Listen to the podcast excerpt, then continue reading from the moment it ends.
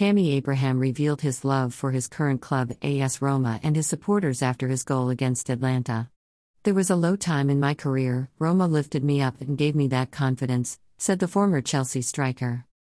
The England international signed a deal worth over €40 million and has more than repaid that sum with 12 Serie A goals in 26 appearances, plus 6 in as many Europa Conference League games.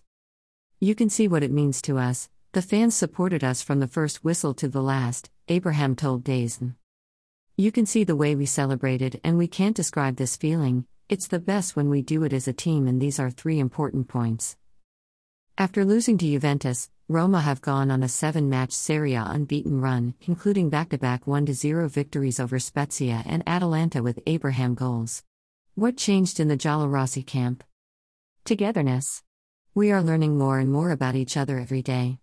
A couple of months ago, we might have conceded in the last minute, but today we worked together as a team and fought to the end. Now we can enjoy it, go have a drink and celebrate with the fans."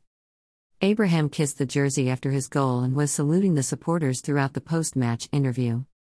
"Like I said, I give this club my all. There was a low time in my career, Roma lifted me up and gave me that confidence. I enjoy it every time I step on this pitch, you can hear the fans from minute one, and I'd do anything for this club. The fans love me and I love them. I love them."